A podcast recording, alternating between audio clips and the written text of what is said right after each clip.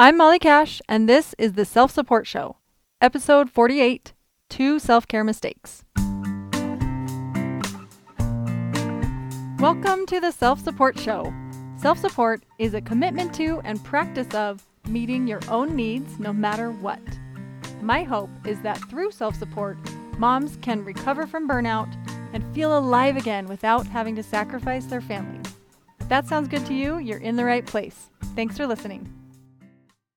Hey, did you hear that? We got some new stuff. Got a new name, new intro music, trying it out.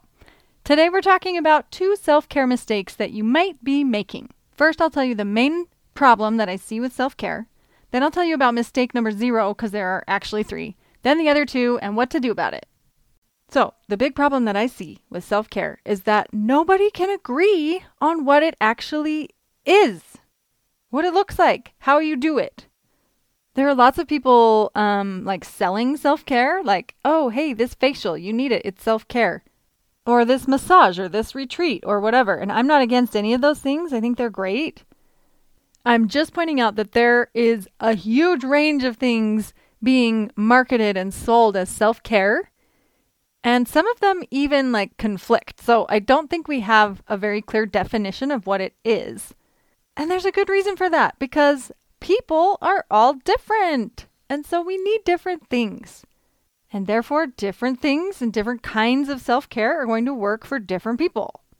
But because we like to look around and see what other people are doing and then do that too, or we are advertised to and we do what we're told by companies that want our money, like we all do this, right? Like I'm not calling anybody out. It's just kind of our lifestyle. But we end up doing things that might not work for us. And then we think Self care, it just doesn't work. Or worse, we think, I'm the problem.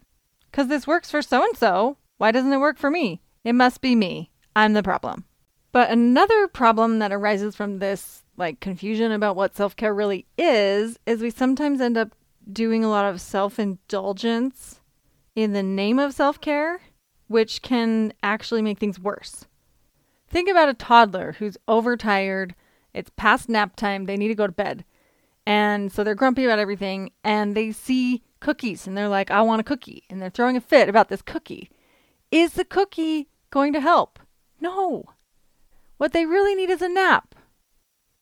You know that the cookie is going to make things worse because, first of all, they won't be going to sleep.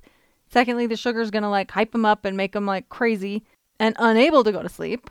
And no shade at all if you have given the kid the cookie. I've definitely done that before. But in that case, you know you're going to deal with some consequences, right? But with ourselves, we kind of forget about that whole part of what we actually need. And we just go for like, treat yourself, right? I am not saying you should never treat yourself. I'm just saying it's not always what you need. And sometimes when you treat yourself instead of giving yourself what you really need, it's going to make things worse. Because if you need a nap and instead you eat cookies, it's not really going to help. Not for very long, at least. Okay, so we all have these different ideas of what self care even is, a lot of which are just indulgence, which, again, there's nothing wrong with self indulgence. It's just not always what you need. Okay? But with all these different ideas of what self care is, I decided we need a new term. Okay? Self support. I made that up to mean a commitment to and practice of meeting your own needs no matter what. So, when I refer to self support, I don't just mean pedicures and chocolate cake. I don't just mean being kind to yourself and having, you know, positive self talk. And I don't just mean taking great care of your body and eating awesome food and whatnot. I mean taking a look at yourself, the whole self, figuring out what you need and making it happen despite all the obstacles in your way, because there will be some for sure. All right, problem number zero, which I'm not going to spend much time on, is thinking that you don't need self care, okay, or self support. I'm going to just say self support from here on out. Um, thinking I'm fine, I don't need this, or I shouldn't need this.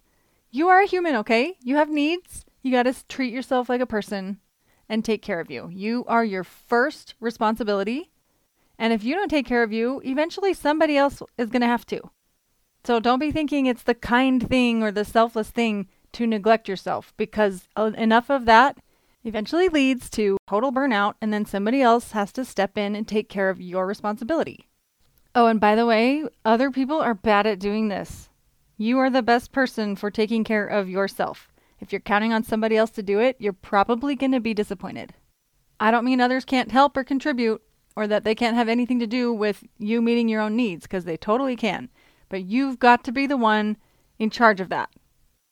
All right, so problem zero is out of the way. Yes, you need to take care of yourself. Done. Now, problem one relates to this idea that we don't agree on what self care actually is. It is not assessing your actual needs. You can just do kind things for yourself, and that's great. But if you don't know where you're at, it's really difficult to know which direction you need to move. So, how do you assess what you need? Well, it can be tricky, but I think a great place to start is with the very basic human needs food and water, sleep, moving your body, having some time to yourself to think, having something to keep your brain stimulated, and whatever kind of practice keeps you feeling grounded and connected to yourself, to nature, to the universe, whatever you feel you need for your soul.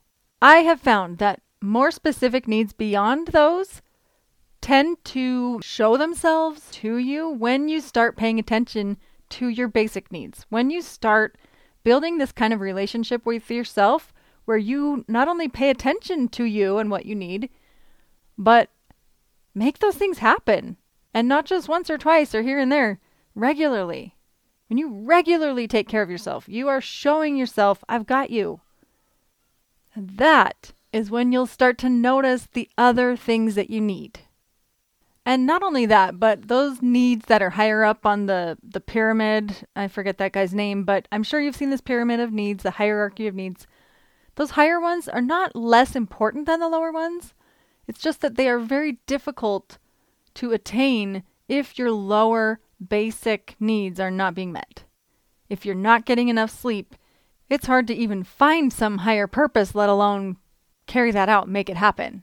So, assess your needs. Start with the basics. Maybe get a piece of paper and write down water, food, sleep, etc., and just go through and see how you're doing. Identify one need that isn't being met regularly and get to work on it. Show yourself that you have got you, that you will take care of you, no matter what. Think about what is stopping you from getting that need met and how you can get past that obstacle. I like to get really specific with this. Recently, um, I was working on sleep. Sleep's a tough one for me because I don't like to go to bed. I never have been an early to bed person. So, that combined with whatever other factors, um, it's just always a struggle for me. So recently I was like, okay, why am I not getting enough sleep? And I identified that I've been doing revenge procrastination. Have you heard of that? It's like where uh, you didn't get time during the day to do what you wanted to do, and so you like shoot yourself in the foot at night by staying up late doing whatever you wanted to do earlier. It's it's silly and yet it's understandable. So I noticed I was doing a lot of that, and I decided what I'm going to do is decide what I want to accomplish right at nine. In theory, I'm done like parenting for the day at nine o'clock. It doesn't always work out that way. But I have the power to shift gears about nine o'clock and start doing something else. And so if there was like work stuff I wanted to finish up or stuff around the house or reading or relaxing, a show I wanted to watch or something, if I decide ahead of time what that thing is that I'm going to do at nine or once I'm done with the kids, that helps me kind of have an end point to it. So it's not just, okay, the kids are down. Now, time to endlessly do anything I can think of that I wasn't able to do earlier. Now, I'm still working on this. It's not like a habit yet, but it's been kind of nice that I decide like one thing. This is what I'm going to do when I'm done with the kids. And then after that, time to get ready for bed. And it's made going to bed the next logical step after completing that thing that I planned to do instead of something that's pulling me away from this never ending list of things that I could be doing. Anyway, enough about me and my sleep. The the point is to identify what is stopping you from getting that need met and then get creative and find a solution to fix that one specific hurdle Does that mean there are no other hurdles to me getting enough sleep? No. But last I checked, you only jump over one hurdle at a time. I don't actually know anything about track and field, but I can't imagine. I don't know, maybe they put two next to each other. But you're not going to jump over all of them at once. Okay, one jump at a time, one hurdle at a time. Identify one thing, get creative, find a solution, and then on to the next. Okay, and that leads me to problem number two, which is thinking that your needs are constant, and once you figure out how to meet all your needs, you can just do that forever. I really used to believe this, and I spent so many years trying to figure out the magic formula that was going to just take care of me forevermore. And I am so sorry, but it just doesn't exist. The only constant is change, right? So, yeah, our needs change too. Not only our needs, but our priorities change over time as well. And I am a firm believer now that needs change and there's not one formula that it's going to be set forever and always take care of my needs. But I still kind of made this mistake recently because I kept trying to fill a need that was an old need. And I just kind of assumed I still needed that and I don't. Let me explain. So, about five years ago, I found myself uh, painfully, excruciatingly bored in my life. Okay. I was overwhelmed and bored at the same time. And if you've been there, you totally get it. And if you haven't, I know that sounds crazy, but that was my reality. And I decided what I needed was some mental stimulation. I needed something other than laundry and making dinner and taking care of little kids to think about, to challenge my brain, to focus on and learn. Because I'd been doing all that stuff for 10 years. And it's not like I had mastered it all or anything, but it just wasn't like an interesting challenge for my brain anymore. It had become total monotony and I was miserable. I feel like I should say there still were many aspects of that that I enjoyed a lot. It's just that my brain had this need to be stimulated in a way that it wasn't getting. So I tried to solve for that. I started life coach training and I became a life coach and I started a business and I started doing all of these things and it fit the bill. It's great. Now, fast forward to a few months ago, let's say November, December ish, okay? I was doing all the regular family things, including like getting ready for holidays and shopping and all that. I was also getting ready to start um, a brand new group coaching program in my business and, you know, doing all the marketing associated with that.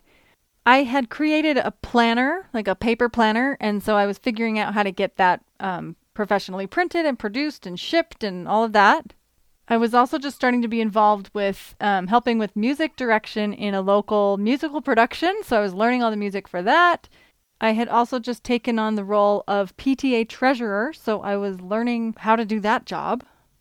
And oh, yes, my basement was under construction. And so I was doing things like picking out tile and paint color and coordinating with contractors figuring out, you know, how the cabinets were going to be, uh, like all kinds of stuff like that. And all of these things, I had never done any of them before. So all of them were a challenge for my brain. And they were fun challenges. And I liked all of them. And I didn't want to drop any of those things. But my brain was exploding. It was just like I could barely get through a day. And I, I started dropping all these balls. I couldn't remember anything. I'd forget to text people back. I would forget about appointments. It was crazy. And what I finally realized was that I had opened the floodgates to, like, yeah, mental stimulation, bring it on. I want all of it. And I hadn't actually checked back in to see how I was doing with that need. Meanwhile, my kids had gotten five years older. I'm not chasing toddlers anymore. We're not playing cars and Legos all the time most of my kids do their own laundry and they're more helpful around the house and with dinner and things like that these days. So, what they need from me has shifted from being very physical to more mental, more emotional. So, my parenting game had become more of a mentally stimulating thing while I was welcoming in all these other mentally stimulating things, arms wide open and I failed to assess and see that maybe what I needed was a little bit less mental stimulation. I'm still juggling this, by the way, because I have a lot of things that I love to do and I don't want to drop them. Granted, we're past the holidays now, that musical production is over, the basement is pretty much done, so I don't really need to think about that anymore. So it has calmed down. But my mistake was turning on the mental stimulation valve and not checking again to see if we still wanted that wide open or not. When I finally realized what was going on, even though I knew I didn't want to drop any of those things or I couldn't at the moment, I decided what I need is some quiet time every day to just lie down and not think about anything. And that became one of my most important daily practices was to just lie down on my bed for even just 5 minutes. I would focus on my breathing cuz that also helps me get out of, you know, fight or flight or or that stressful mode and just let my mind rest. So again, I'm not perfect at that, but it has become really important to me to try to make that happen every day, even if it's just for a few minutes. And I'm also on the lookout now for other ways I can offload things from my brain because I want to be available emotionally and mentally for my family, in addition to making sure that I'm still challenged in learning for my own needs. And I don't want to feel like my brain is exploding all the time, like I did a few months ago. So that one was kind of a double whammy because it changed as my kids got older and it also changed as I like filled that need and then some. So maybe that was a little extreme, but these things happen. Your life stages determine your needs to a certain extent. And if you don't pay attention to how they change, you're not going to know how to take care of yourself. So, both of these problems one, not assessing, and two, thinking that once you figure it out, you're set for life they can both be avoided by just checking in with yourself regularly. I try to do this once a week. Usually it's on Sunday. I kind of take a look at the upcoming week and see what demands are placed on me that week and what I'm going to need, um, how I can best support myself through that week. And I make a plan for meeting my needs. I am pretty good at taking a look at my very basic needs. I want to expand this a little bit to just remind myself of those things like mental stimulation that I might be overfilling or underfilling. So, I hope this sparks some ideas for you. I hope you can really own that your needs are as unique as you are. And you can't just do whatever somebody recommends for self care.